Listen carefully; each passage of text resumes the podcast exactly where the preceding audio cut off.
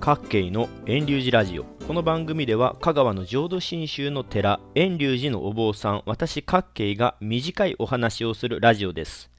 前回は納骨と永体がテーマでした。お納骨をされる時に永体供養や永体経永体根子というものがついてきますよね。誤解があるかもしれませんが永体というのは永遠や永久という意味ではないんですね。浄土真宗の言う永代とは末永く代々にわたっていくという意味です。寺の僧侶は末永く代々にわたって皆様からお預かりしたお骨を守りまた皆様の信仰の場であり仏法を伝える寺の空間を残そうとします。そして寺にご縁のある皆様も根子をつけることによってその寺という空間が後々の代まで伝わっていくようにサポートします。それが浄土真宗の言う永代です。永代にわたるように寺が維持されるように皆様がサポートしてくださるのを浄土真宗では永代教や永代根子という言葉を使ってお願いしているんですね。さてそれで今回は前回に引き続いて根子とは何か寺をサポートするとはどういったことをするのかについてお話ししていきます。皆様は根子をつけると言われるとお金を寺に出すことをイメージされると思います。ですが寺をサポートするのは何もお金だけではありません。寺という空間やお坊さんの活動を支えるものすべてが根子であり応援の形です。そもそも今回この今子のお話寺を応援することについて話そうと思ったのは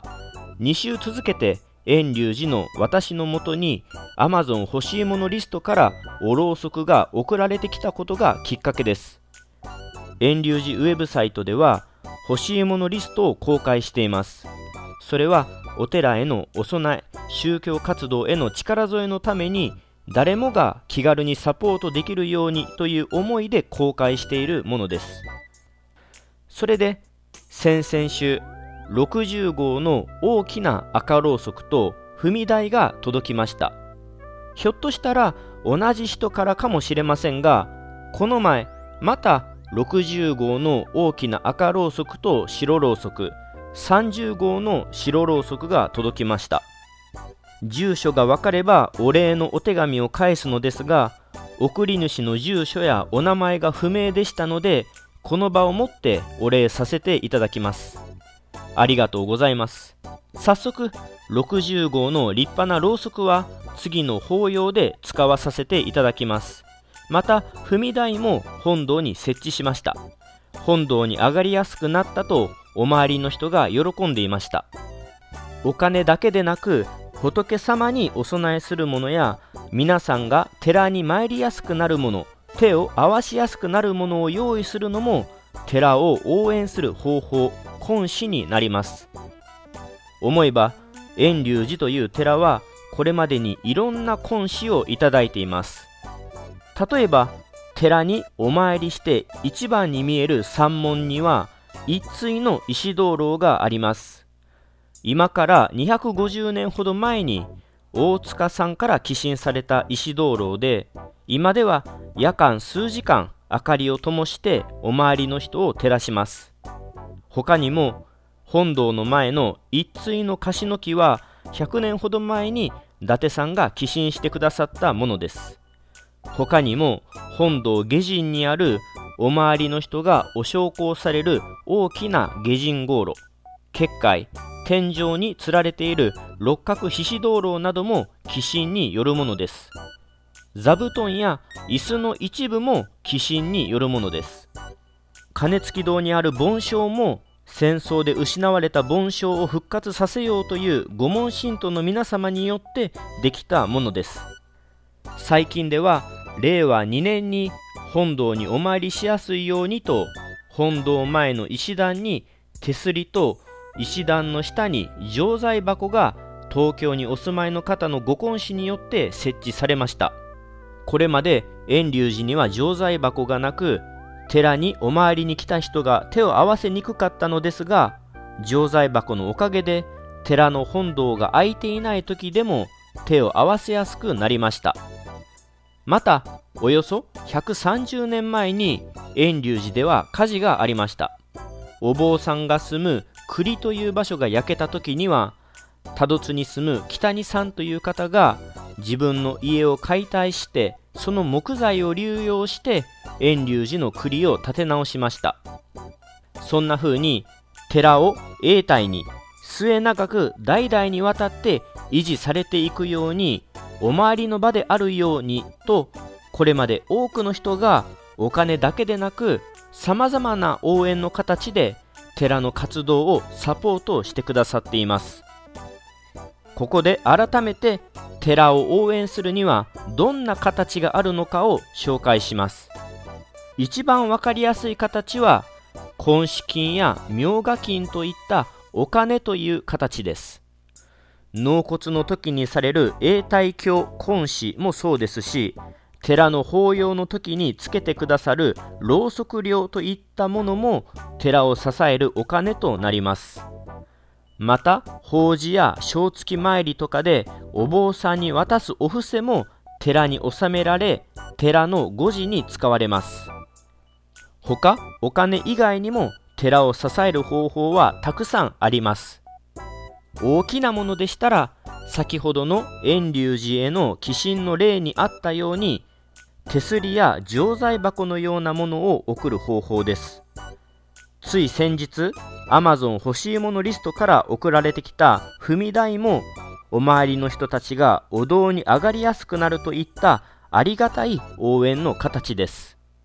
寺の法要で仏様にお供えするろうそくや果物お香といったお供え物を送るのも寺を応援する方法です。形や金額に差はあるにしても仏様へのお供えやお参りをしやすい空間へと手助けしてくださるものはすべてお寺を応援する根子です。また御門信徒の中には家で採れた収穫物をお供えされる方もいらっしゃいます。お野菜であったり果物であったり調理したものであったりといろんなものがありますが召し上がってくださいと不定期に持ってくださる方たちがいます。遠隆寺ではそれをありがたくまず仏様に誰それさんからのお供えですと仏様にお供えし私たちお坊さんも仏様からのお下がりとしていただいています。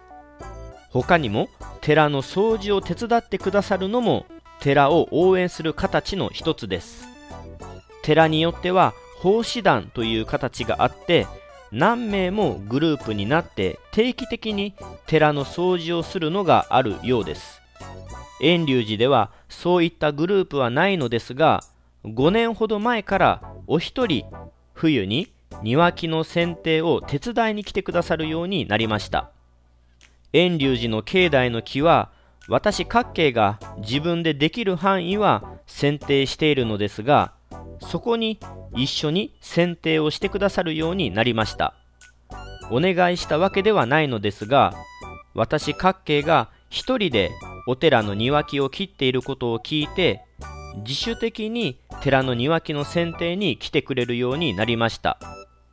もともと多度津町の日本庭園の中津万象園で何十年も専属庭師としてお仕事されてきた方なので私よりもずっと丁寧な手入れをされます。おそらく私が不甲斐ないから指導も兼ねて一緒に作業をしてくださっているのだと思います。とっても助かります。いろいろ例を挙げましたが根資金やお布施といったお金でお寺を支える方法がありますがその他にも仏様へのお供えやお参りをしやすい空間へと手助けしてくださるものも根子です。また家でできたものを仏様へのお供えとして届けることや寺の清掃活動といったことも寺が永代にわたって護持されていく立派な根子です。そして何よりも大事なことはこれまで挙げたように寺にお金や物をお供えするだけでなく皆様一人一人が仏様にお参りしていくことも大事な永代の誤字になります。寺がお骨や寺の空間を永代にわたって守っていこうとするのもその目的は皆様の信仰の場であり先祖を偲ぶ場であり仏法仏の教えを受け継いでいく場を後に残していくことにあります。ですので寺や納骨場所がただあるのでは意味がありません。皆様一人一人が寺にお参りしてお勤め読経に参加して仏様のお話を聞いていくことが寺を永代にわたって守っていく根子となります。また仮に寺にお参りできなくても家でのお仏壇やお墓にお参りしていくことも永代にわたって代々と仏様のお参りの場を残していくことにつながっていきます。お金や物を寺に納めることが直接的な寺を応援する根子ではありますがそれだけでなく皆様一人一人がお仏壇やお墓に参り手を合わしまた仏様のお話を聞いていくことが永代につながっていきます。またそれが間接的に寺を応援することにもなるでしょう。最近ではお葬式にしても法事にしても家代表と親戚から1名しかお参りが来ないこともよくあります。そうではなく永代にわたるつながりができるようにと夫婦や親子や孫兄弟姉妹などご縁のある方はいろんな仏事に参加していただきたいものです。寺の法要へのお参りも家からおじいさんおばあさん1名だけではなくできるだけご家族揃ってお参りしお勤めし最後までお話を聞いていただけたらと思います。これで11月1日配信の今回の寺を応援する方法永代についてのお話を終えます。この前 Amazon 欲しいものリストより送ってくださったろうそくはまた法要寺の写真を撮って遠隆寺のウェブサイトでお礼をしようと考えています。ろうそくと踏み台ありがとうございました。